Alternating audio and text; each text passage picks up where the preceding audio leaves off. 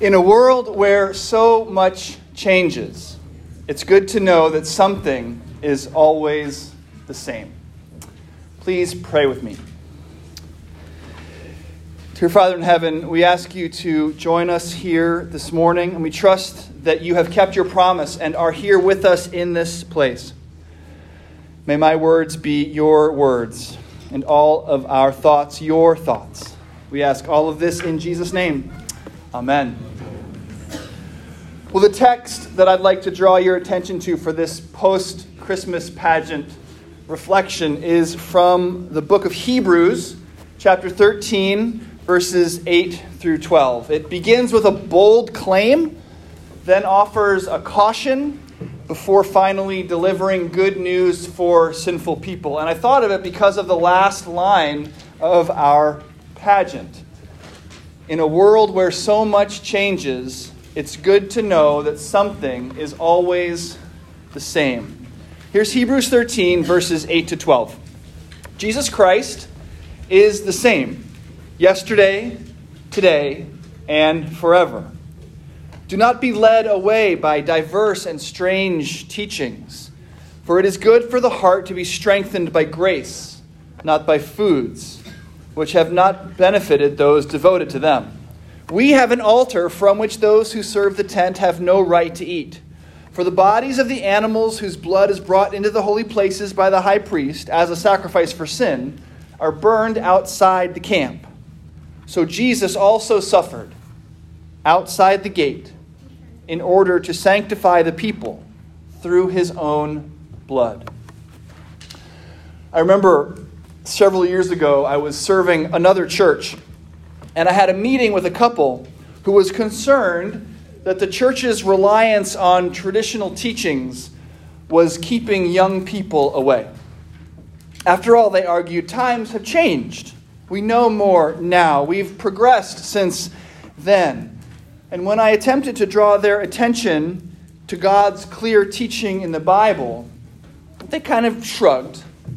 And I'll never not if I live to be a hundred years old, forget what the husband of this couple said next. Well, he said, that was written a long time ago.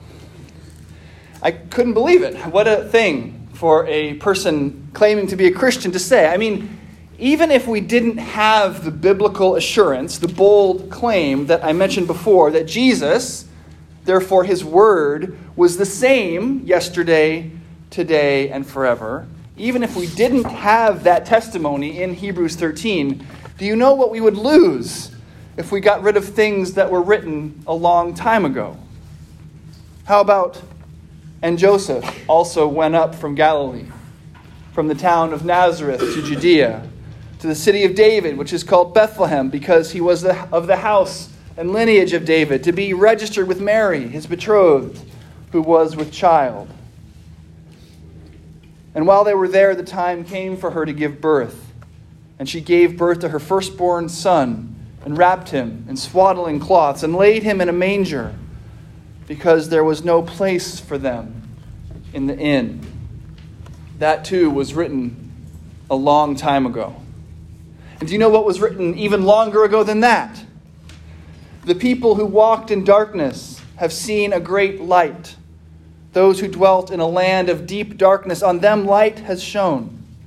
For to us a child is born, to us a son is given, and the government shall be upon his shoulder, and his name shall be called Wonderful Counselor, Mighty God, Everlasting Father, Prince of Peace. That's Isaiah chapter 9, looking forward to the coming Messiah and written a long time ago.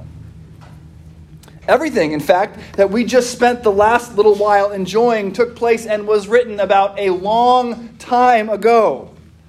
And everything that we just spent the last little while enjoying really happened and is absolutely central to our salvation, right? Both things at the same time old and true.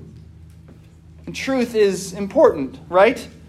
New is not always better than old, and certainly not if old is true.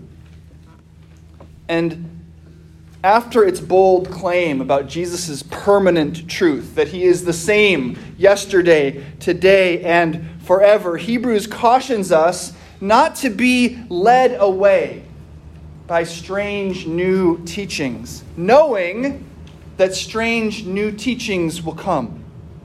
And come they have. This world that we live in is at pains to convince us that the old teachings, the Word of God that was written a long time ago, is painfully out of date and needs some updating. The Word of God teaches us that God Himself created the heavens and the earth. The world tries to teach us that we are creators, giving the world whatever meaning we want. The Word of God teaches us that we are part of a sinful line, descendants of Adam and Eve, desperate to be our own little gods, arbiters of right and wrong. The Word of God teaches us that this project will lead inevitably to death. Now, the world teaches us, or tries to teach us, that the serpent, who of course probably didn't really exist, was right. That we should be the ones who decide what's right and what's wrong. And that some fairy godfather in the sky is at best a projection of our hopes and dreams, and at worst, the rotten nightmare of our subconscious fears and insecurities. The Word of God teaches us that there is, in fact, a God who is not us, and that therefore acts miraculously in the world. A sea was split in two. A man spent three days in the belly of a great fish. And another man, in fact, God made man, died, spent three days in a tomb, and then rose again, accomplishing the salvation of people who couldn't save themselves. And at this, the world just laughs, flabbergasted. Only two things might possibly be true, the world claims in response. Either you're just fine the way you are, or if you decide you need saving from something, you'd better save yourself. No one else is going to do it. Of course, these strange teachings aren't just new.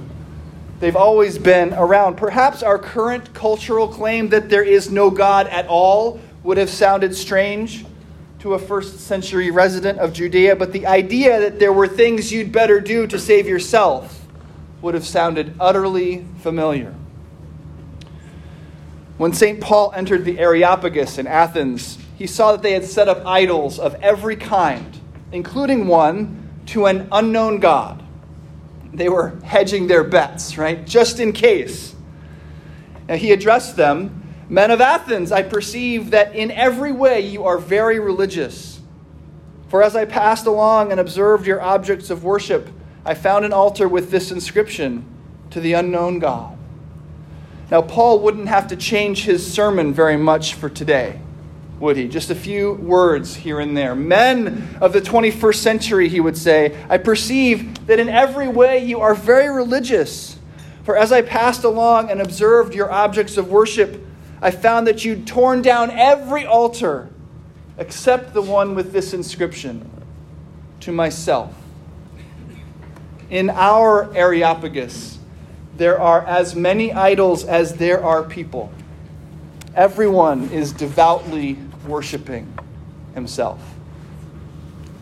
But Paul knows that the worship of self is a death cult. It is a worship that gives itself over to lusts of the flesh, to pride, and finally to destruction. It is a worship that leads to death because it's based on a lie. The very first lie, the serpent's tempting whisper. And ever since we believed the lie that God didn't really mean what he said, we've been trying to place ourselves in a role that we cannot fill. We want to be gods, and we want to be saviors. Now, we can worship ourselves, but we cannot save. It turns out that the Areopagus, ancient or modern, doesn't have the answer. We need something that is actually true. And for that, we need to remember something that was written a long time ago. We need to remember something old. We need to know the word that God has actually said. Now, this word, though indeed spoken and written a long time ago, has endured because it is actually true. It is not a lie. It's the actual word of God and offers good news to a sinful people. This is the gospel promise in Hebrews, following the bold claim and the caution.